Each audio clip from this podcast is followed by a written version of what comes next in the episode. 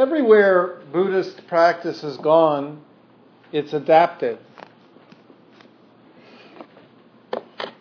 That's actually a good thing because in each different region that Buddhist practice goes to, it encounters different people with different cultural identities, beliefs, worldviews. When Buddhism went to Japan, it encountered Taoism and it created Zen, and in China, Chan Buddhism. Uh, when Buddhism went to the Himalayas, it encountered a very rich culture filled with uh, many beliefs, gods, traditions, uh, cultural practices which were incorporated into Vajrayana Buddhism. When it went to Southeast Asia, it encountered uh, traditions in Thailand, Burma, Sri Lanka. And all of those countries have their own flavors. Uh, Sri Lanka has brought us the Visuddhimagga and the path to purification, which is one very rich tradition of Buddhist practice, in Burma and Thailand uh, were the foundations of Vipassana and insights practice, which is a very psychological school of Buddhist practice, which I personally have been uh, teaching and studying and uh, got my training in and have studied with monks. And so um, I think it's a good thing, and it's a very important to understand how wide the uh, not just Buddhist school is, but then there's other spiritual traditions as well. And there's no uh, need to cling on to any spiritual path with the belief that it's the right path. It might be the right path for me or for you, but any other spiritual path is certainly certainly valid. And um, the Buddha set a very important example of not proselytizing others. He, in fact, when he met people from other spiritual paths, he requested them not to become a Buddhist. Uh, in fact, there wasn't even really a term Buddhist.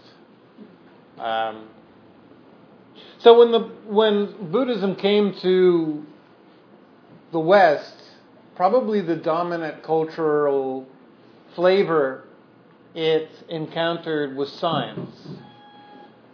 Um, if somebody wants to buzz that person in, I'd be grateful. Thank you. Um, so, science. Love it or hate it, it's pretty much the dominant flavor of the Western hemisphere.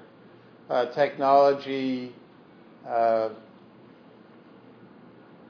research, scientific advances, they're pretty much, uh, we're pretty glued to it. And um, certainly it's had a very large impact on the way that Buddhism has been presented throughout the West. Mindfulness is a term was started by largely by Jon Kabat-Zinn, and it's and he took the teachings of Buddhism, but he stripped away the language and some of the the beliefs like karma, so that it would be presentable in Western institutions that are allergic to anything with a spiritual flavor to it, and that's all very fine. So, so long as we're in the West, and I actually am. Uh, Unashamedly somebody who finds uh, uh, neuroscience and clinical psychology to be fascinating. I'm very interested in the ways that Buddhist practice can be influenced and can grow uh, in that direction. None of this means that it's the right way. And I know lots of Buddhist practitioners that prefer the flavor of the East and uh, like their spiritual practice, have an element of the unknown. And the moment I start talking about dopamine and and serotonin and which areas of the brain are activated by meditation, they think it's removing the the most important flavor or the most important element to their practice, and that's fine. But I am who I am. so, um, the Buddha himself certainly had a very scientific like mind. He investigated, uh, he was in essence a proto psychologist, uh, phenomenologist. He studied the way the mind worked. He came up with very detailed lists of the aggregates of awareness, the uh, the stages within which uh, perceptions arise. He was somebody who pretty much uh, brought a very curious mindset to uh, to understanding how consciousness and the mind creates stress and suffering. His concepts, such as Vedana, the idea that beneath all mental states there's a physical uh, underlying component that pushes and prods us in certain directions to make to aid us in decisions or to influence our decisions, has now been verified by neuroscientists like Joseph LeDoux. His concept of namarupa, that mind and body arise at the same time and they are interconnected, is very, very contemporary.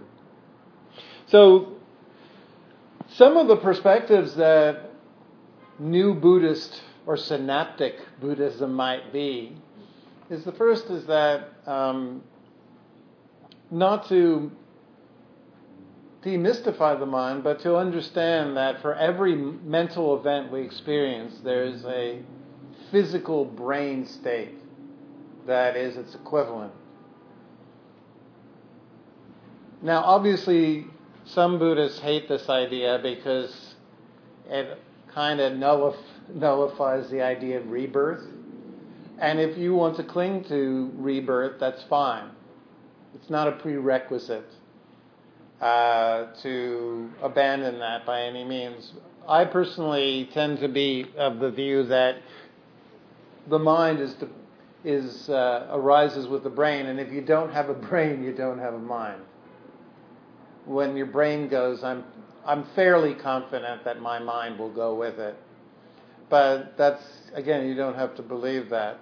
However, from a scientific perspective, not only is there a brain state, but it's, an, it's now becoming more and more observable. And what we can observe is that the way we use our brains changes our brains. As neuroscientists say, neurons that fire together wire together. The regions of your brain that you use literally make those parts of the brain stronger. So if you fire your amygdala, you're constantly under stress and in fear and worried about things, guess what? You're strengthening those impulses and you're weakening the ability to override them. If, on the other hand, if you focus your awareness on developing attention, sustained attention, you're strengthening the cingulate. And people who meditate, when they view the progress after two months under fMRI, PET scans and stuff like that, they can see significant differences. Finally, the most uh, important realization is neuroplasticity and the realization that not only can we rewire our minds, but we can rewire our, our minds simply via thought. There was a study by Harvard that if you simply imagine yourself playing a piano. You don't actually do it. You don't need a piano. But if you simply imagine that you're playing a piano and doing scales for two weeks, in only two weeks, you start to rewire the somatosensory lobe so that you will become much more sensitive at the fingertips regions of your hands. Even though you haven't touched a piano, you've changed the wiring of your brain. People who uh, focus on certain memories can hardwire those memories, as they've shown now in the temporal lobe. So, um, neurons that fire together wire together, as, neuro, as neuroscientists say, and you can change your own brain. And this is very important because for a long time, people who uh, lived in the West believed that we were pretty much stuck, that experiences happened in childhood which wrote or were deeply embedded in the brain, and that was pretty much it. The Freudian view, although it had many wonderful, wonderful observations, was pretty much that we were stuck if trauma or difficult events or attachment styles happen in early childhood, there was no possibility of unwiring those experiences. And we now know that that's not the case. And actually, this is one of the reasons why meditation is so vastly important because not only is it the most studied in neuroscience of all the ways we can activate and work the brain, but it's also been shown to be the most efficient way to rewire your brain. No other tool available to you is as efficient if you want to change your operating system.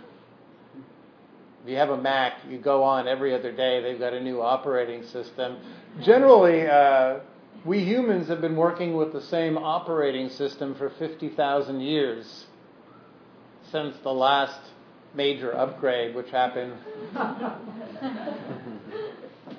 for you uh, geeks, that simply means that was the when we stopped crossbreeding with Cro-Magnons, and pretty much since then there hasn't been any change in our uh, brain structure. So we're pretty much stuck with the same brains that were dodging bisons and bears and you know wild boars and uh, where every moment of life was just a survival achievement.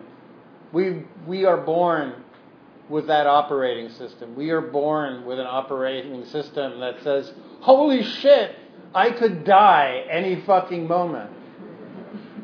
Holy shit, that person looked at me in the subway funny. They're going to kill me. That's that's the brain, the operating system that we're born with. So unless we take time to uh, rewire the mind, we get to live in needless fear, needless agitation, needless worry, needless obsessive uh, concerns. Even though, uh, quite frankly, even though the news would tell us otherwise, uh, in terms of human lifespan and, and safety and likelihood that you will reach a ripe old age, you are living in the safest time in history. Your brain won't want you to know that.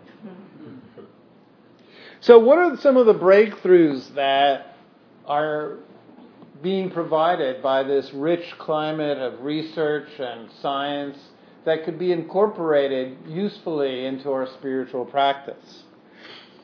the um, I'm going to go over some of the latest findings, and you can feel free to not use any of these.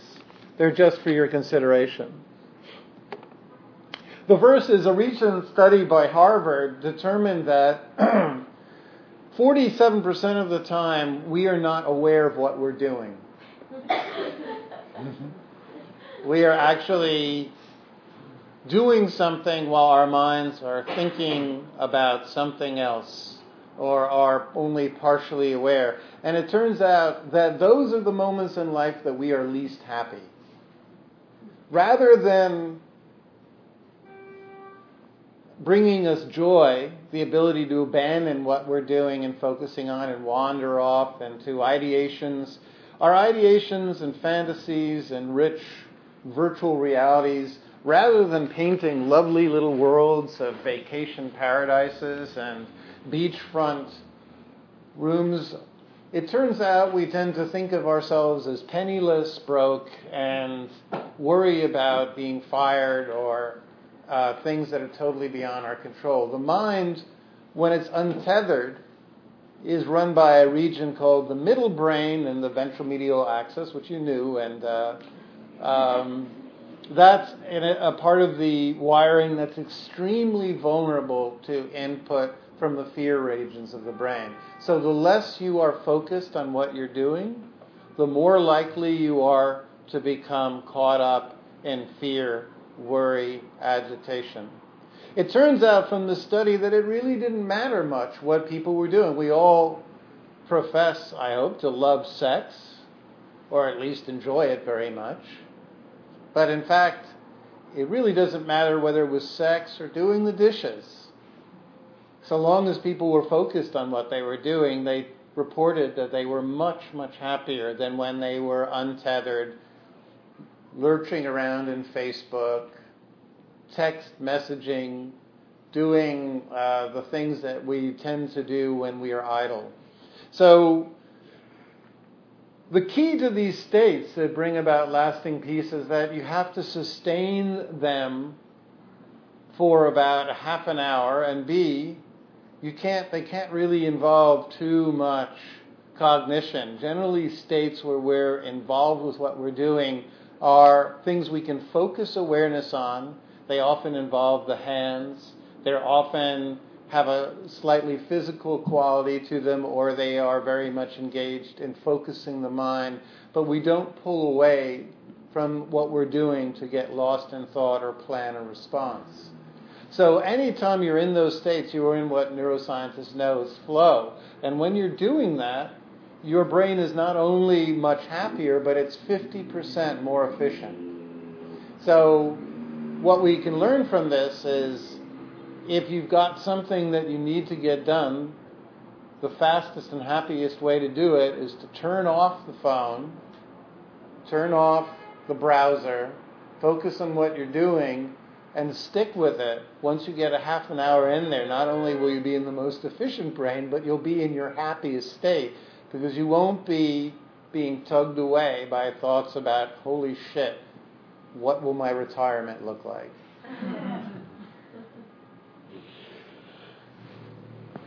The second nice new bit of information is that it turns out, unlike what they taught me when I first started meditating in the, well, I grew up in a Buddhist family, so I, I it sounds like a very impressively long time, but um, certainly in the 80s, everybody was talking about how important the in breath was, but actually, it turns out that it's the out breath that activates the parasympathetic nervous system, which allows you to relax when you're anxious.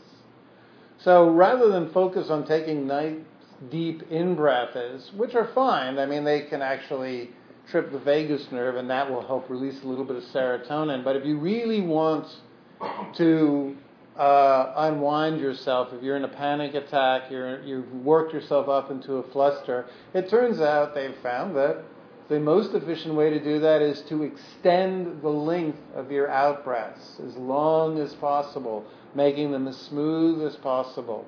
The longer your out breaths, the more you turn off the uh, sympathetic nervous system, which is the thing that gets you wired up and in state of alert. Now, why is this? Well, it turns out that anybody that, that is breathing like this nothing the fuck is going on to that person. There's nothing happening. So when you do that, you're telling your mind it's all okay.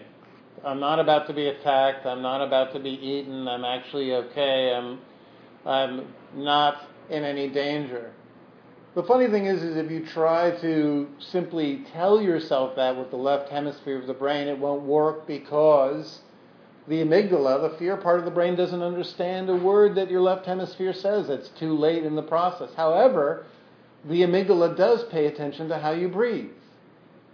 So if you want to stop yourself from getting worked up anxious, bent out of shape, the most efficient way is actually not to try to reason with yourself, but it's to change the way you breathe out. So, number three, unlike what every you've heard probably in most Buddhist talks, uh, it turns out that while meditation is extremely important in rewiring the brain and helping us uh, develop a way to uh, build a proper attention and awareness that can hold uh, our feelings, and it's extremely important. The one thing that it cannot do very well is help us regulate difficult emotions. It turns out we need other people for that. Sorry to disappoint you, but the icky and ucky role of having other people in your life and being able to share your feelings is essential if you want to develop what's known as affect regulation. That's why the Buddha said that the Sangha, having other spiritual people in your life was the foundation of the spiritual path. Because no matter how much we like to think that we can uh, control, figure out, understand what we're feeling in our emotional states, and feel open and create a safe container.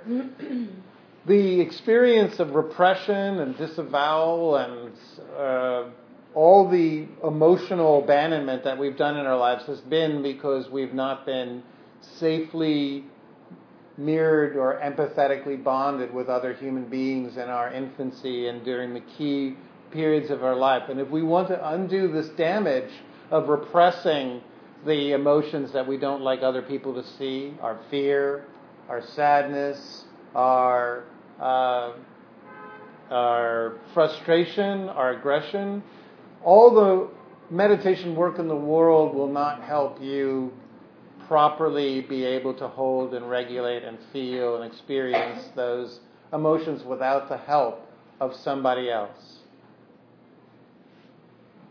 It's really important to understand this. Um, alcoholism, drug abuse, is an attempt to replace other human beings with chemicals and with with uh, drink.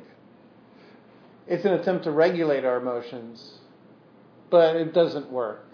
The only way we can create a truly safe container is through expressing the things that we've learned over time to repress because our parents or the people in childhood didn't allow us to feel those feelings. That's why uh, when I come into this room and it's you know before I teach and before I sit down, everybody gets all quiet. I, I wish I could say, no, no, no. Talk to each other. That's what the point before and after these, uh, these things are for. To talk about how you're feeling. What are you experiencing? And we don't need somebody to fix us or give us suggestions. And if somebody opens their feelings to you, sometimes we feel awkward because we might not know what to say, and that's fine. What human beings really, really deeply need are not solutions, are not advice, are not directives. What we really, really need is somebody who will give us permission to share and just receive the empathetic bond that human beings can give each other. Just doing that does all the work that you need to open and begin to reclaim all those emotions that we've abandoned because we weren't allowed to express them in our earlier lives. So, uh, another important thing to note is the importance of slowing down. Slow down. It turns out that one of the most rampant, destructive uh, causes of illness today is chronic stress. Almost all of the 21st and 20th century diseases have uh, roots in chronic stress. In earlier times, they might be excessive labor. or they might be from food poisoning or from different. And uh, a lot of people observe that probably some of the cancers are environmental, and that's true, but actually the greatest threat to your lasting health is stress the release of cortisol in your brain and in your bloodstream is associated not just with, let me read the list, obesity, heart disease, diabetes, gastrointestinal, asthma, and also forms of can- cancer, but it's also now linked to all of the uh, immune deficiency illnesses such as chronic fatigue and Epstein Barr. It's pretty much the current malaise that we don't realize how much stress we are under. And the thing that keeps us most in stress is the overscheduling, the busyness, the never stopping and coming to a rest in life, the constant narrative that drives us to feel we need to accomplish more and more and more. How do you know when you're under chronic stress? Well, there's a couple of clear signatures. The first is that if you find yourself constantly looking for things, if you're constantly looking for your keys, can't find your wallet, where did I put my purse? Holy shit, what did I do with this? That's a sign that you're doing damage to the hippocampus because that's the first thing that starts to go with stress is our short-term memory. Um, we can't form memories while the amygdala, which is the stress part of the brain, is firing. So if you're under stress, you won't be able to perform short-term memories as well as you normally would. Um, waking up feeling extremely tired, even though you've had a long night of sleep, means that you're using your sleep rather than to uh, do the things that the brain needs, the oxygenation and the reformatting of memories. Instead, you've been using your sleep just to continue stress patterns going on. Uh, also, if you wake up and it turns out you've been grinding your jaw. Also, there's a tendency that uh, people have when they work long hours or they're under stress where the parts of the body that they don't use and their job becomes very stressed out rather than the part of their body they do use.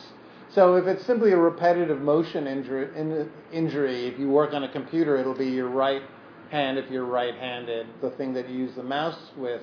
But if it's stress, it'll be your left shoulder, your left side, because you're holding the unconscious stress actually in the part of the body that's not being activated more so than the part that is. Uh, irritability. Now, this is a tough one, but in general, if there's always a bunch of stuff that you're carrying around with you about how other people aren't living up or doing what they should, narratives like that, it probably means that you're carrying around an agenda that's too busy. Um, never fully arriving in life feeling that you can relax, this feeling that there's always something more that has to be done, that you can never you know, just let go. These are some of the symptoms. And what is the way that we can undo this pattern? There's actually a couple of exercises that are really useful in undoing chronic stress. The most important and most fundamental one is to do something really idiotically slowly during the day. take that lunch break and instead of keeping the same pace and the same mind that you have throughout the day racing around, walk to the uh, wherever you go, wherever you sit and have your lunch, as slowly as you can, bringing all the awareness fully into the action of walking slowly. Don't allow yourself to get out of flow and move back into wandering mind. Stay very present moving really slow. Another practice is to have a ritual at the end of the day where you flush the stories and narratives and the buildup of, of uh, momentum and busyness from the body. So I really recommend, even when it gets cold, after you get out of work or whatever it is you're doing, to step outside, find a really comfortable place and before you rush to the subway, or if you do have to rush to the subway, when before you get home, just sit somewhere in a park, in a bench, by the river, anywhere that's even remotely uh, a place you can give yourself permission to sit, and just take a moment to breathe in and out, become fully present, and set an intention to put aside all of the stories that have accumulated throughout the day. As Einstein said, there's no better way to solve a difficult experience during the day than to put it aside at night and to just give yourself permission to think about and focus on other things. If you're carrying around your work with you into the hours of the day when you're not at work, or carrying relationships when you're not in the relationship, that is the surest sign that you're setting yourself up for stress.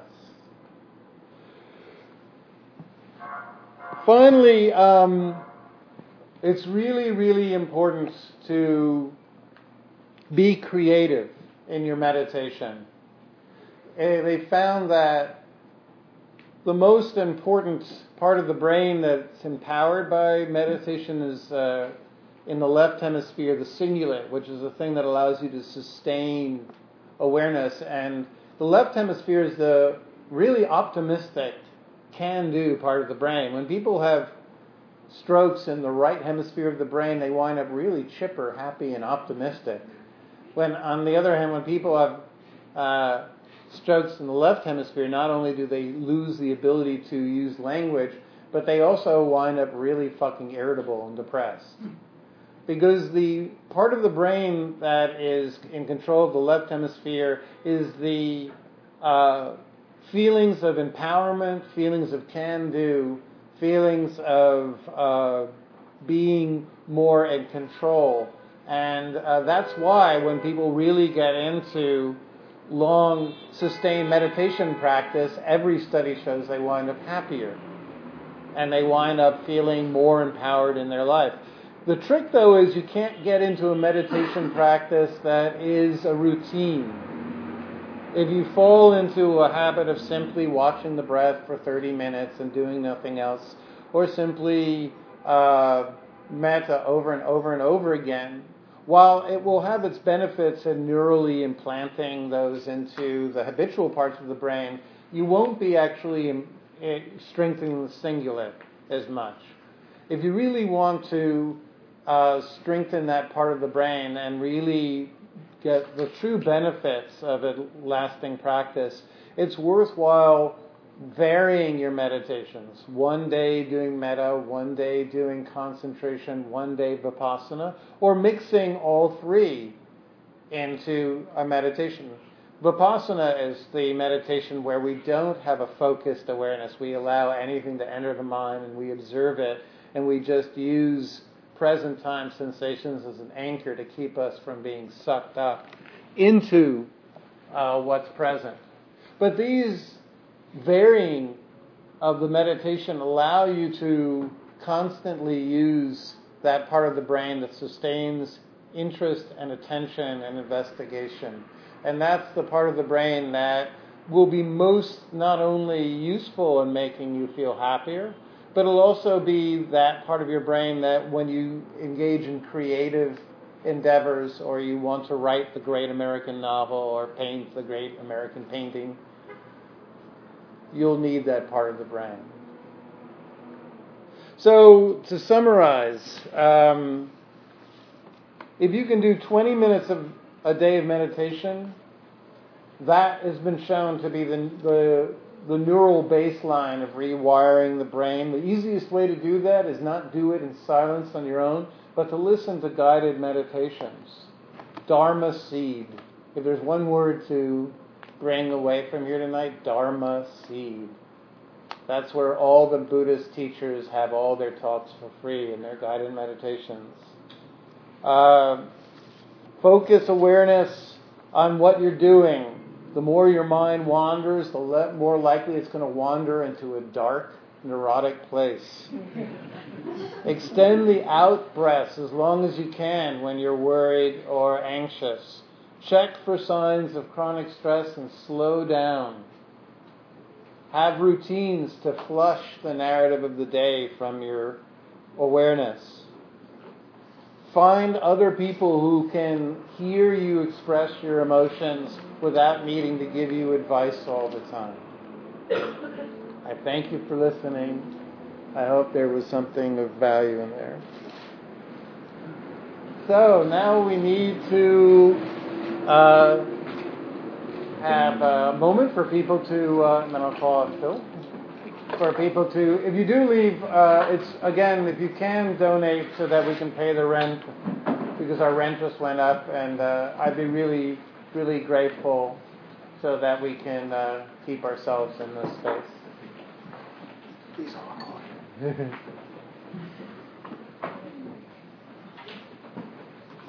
hey. Hey, Josh. Great, man. Great. Really great. The whole time you were talking, not the whole time, but especially towards the end, I kept thinking of um, Louise Hay's book, You Can Heal Your Life. Mm. Because in the back of the book, she lists a number of diseases and, and then attributes of human emotion that she felt cause those, can cause those diseases. And um, you know, I, I remember when I was first diagnosed with MS when I was 28 or so, 29 years of age, multiple sclerosis, and uh, you know, I, I from the age of 16 to about, I, I had a really, it's funny because from 16 to about 21, I thought I was really having a good time. Mm. And uh, you know, I, I, I left home uh, at the age of 16. I ran, I ran away from home, and uh, by 17, I had hitched across the country, went to California. and I was doing a lot of crazy stuff in those days, and um, and I thought it was.